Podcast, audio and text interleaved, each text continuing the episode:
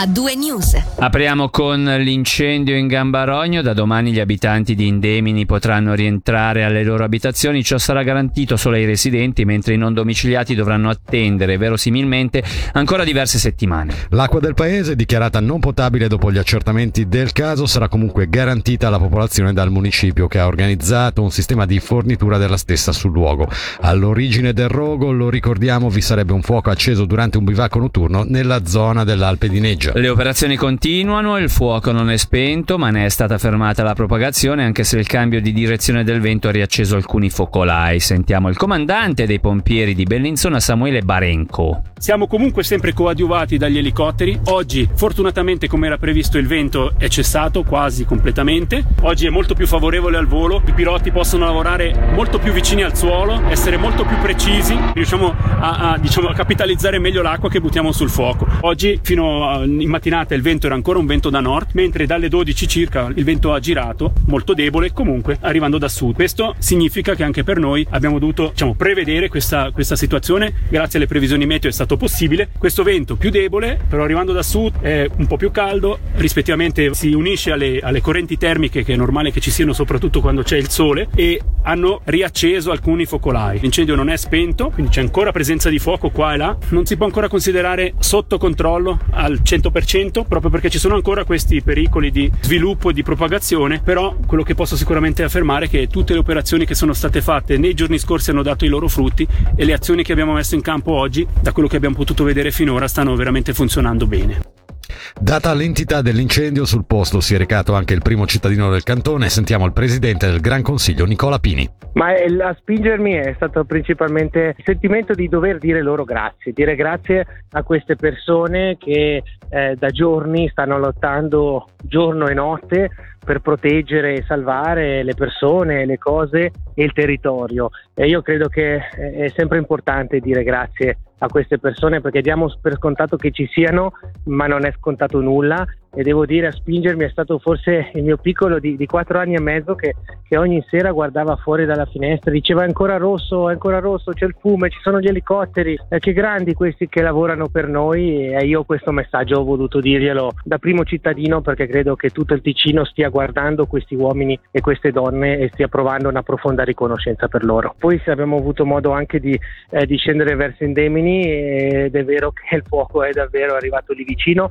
qualcosa si sta ancora muovendo, evidentemente queste 40 persone che da domenica sono fuori casa meritano tutta la nostra vicinanza e tutta la nostra solidarietà nella speranza e con l'augurio che possano tornare presto al sicuro nelle loro case. Ora una notizia che arriva dall'estero ma che riguarda il Ticino. Alexander Bakaev, autore materiale dell'omicidio di Ponte Campreasca nel 2 dicembre 2002, è stato rimesso in libertà da prima condannato a 19 anni di carcere per aver ucciso Flavia Bertozzi. Da qualche giorno il cittadino ceceno è tornato libero su decisione dei giudici del Tribunale di Mosca, città nella quale il killer era in carcere e dove avrebbe concluso di scontare la sua pena ad agosto 2024. I giudici hanno tuttavia accolto la sua richiesta di libertà provvisoria disposta comunque con misure di sicurezza. Bakaev sarà sottoposto a controlli e gli è stato ingiunto l'obbligo di residenza. La segreteria di Stato della Migrazione ha inoltre disposto nei suoi confronti il divieto di entrata in Svizzera fino a fine 2031.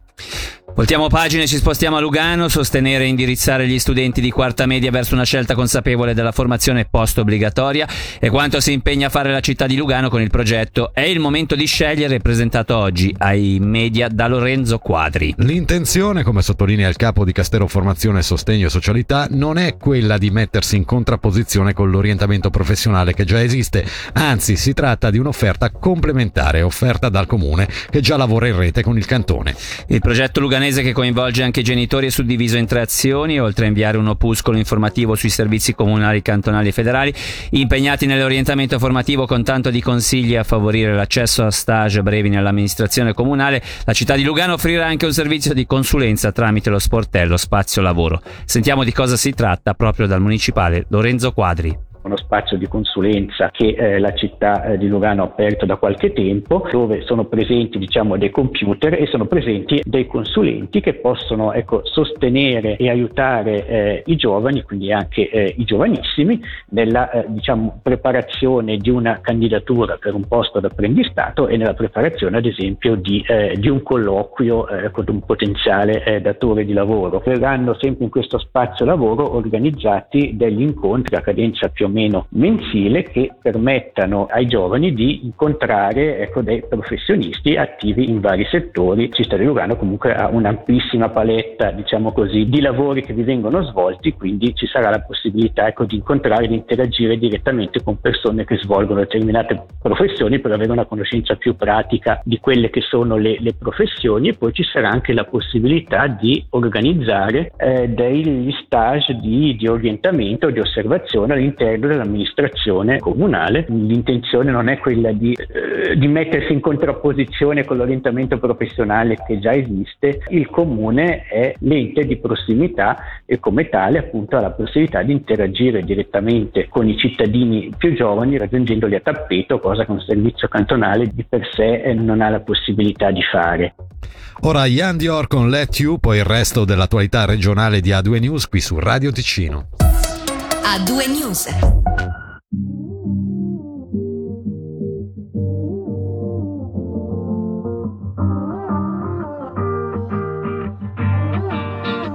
This time I know, I know, I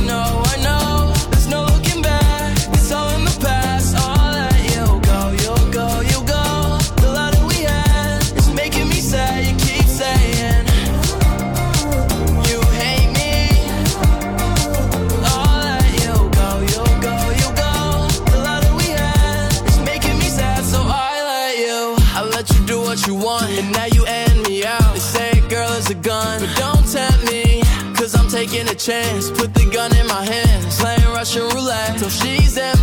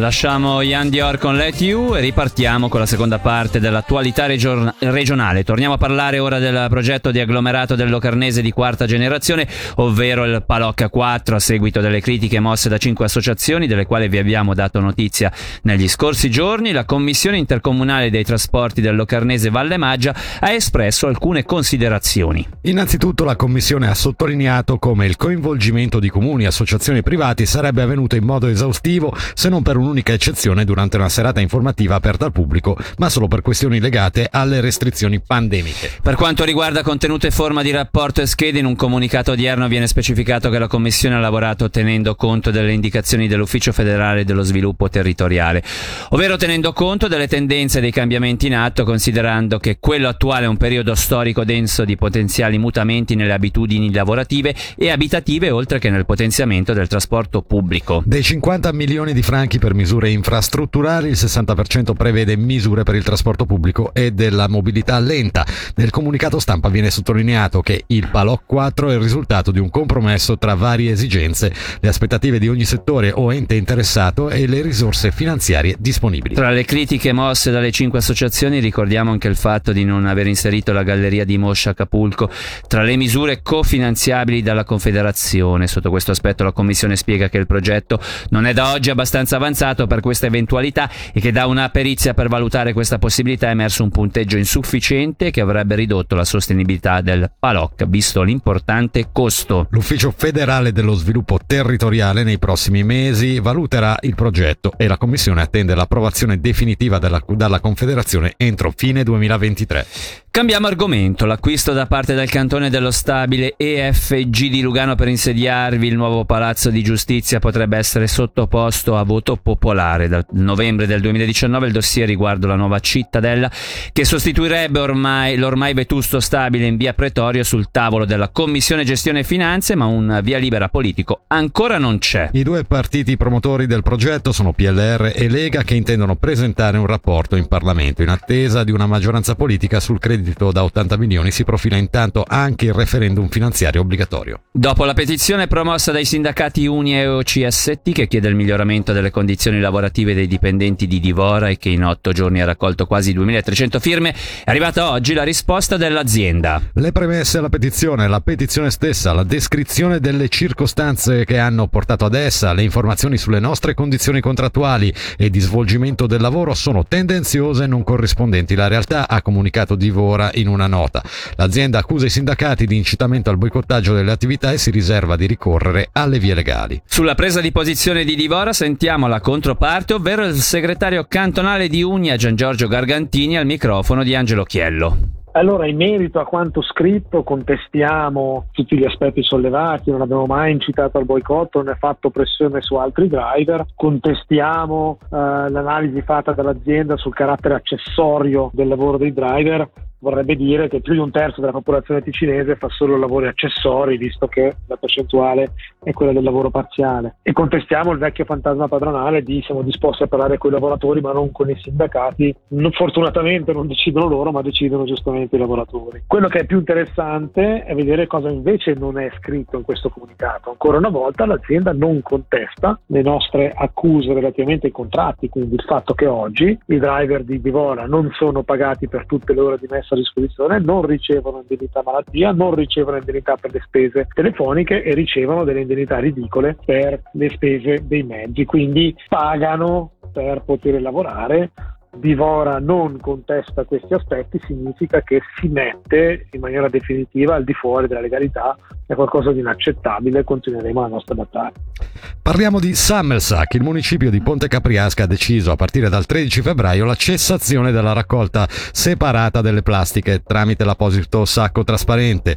La ragione è che attualmente in Svizzera i vantaggi del riciclo della plastica sembrano essere marginali e il loro rapporto costi-beneficio sarebbe pessimo, secondo uno studio dell'ufficio Ufficio federale dell'ambiente di otto cantoni svizzero-tedeschi. L'Osservatorio per la gestione ecosostenibile dei rifiuti, ovvero Occhio, però non ci sta e chiede al comune di Ponte Capriasca, che era stato il primo del cantone a introdurre praticamente il Zammelsack insieme a Bellinzona, dove invece da quest'anno è diventato un servizio definitivo, di ritornare sulle sue decisioni, tanto più che secondo Occhio lo stesso rapporto citato non può essere ritenuto neutrale. Ci spiega perché Daniele Polli, co-coordinatore di Occhio chi eh, commissiona e paga gli studi ha un influsso sul risultato. No? E questo studio è stato fatto, come ha detto, dall'Ufficio federale dell'ambiente che da noi in Svizzera ha voluto gli inceneritori e da otto cantoni che gestiscono inceneritori. Dunque può esserci tendenziosità in questi studi. No? Poi ecco, il municipio dice che la conclusione dello studio è che il beneficio economico e ecologico è scadentissimo, no? però il beneficio c'è, ecologico ancora di più. Lei ha rilevato che potrebbe potrebbero dal vostro punto di vista esserci delle tendenziosità all'interno dello studio, però questo non, ha, non inficia automaticamente i risultati, in pratica potrebbero essere risultati corretti benché ci sia questo rischio come rilevate voi. Sì, chiaro, noi uh, non è che mettiamo in discussione il risultato dello studio, mettiamo in discussione le conclusioni, no? che si dice che il beneficio è pessimo, lo studio anche lo dice,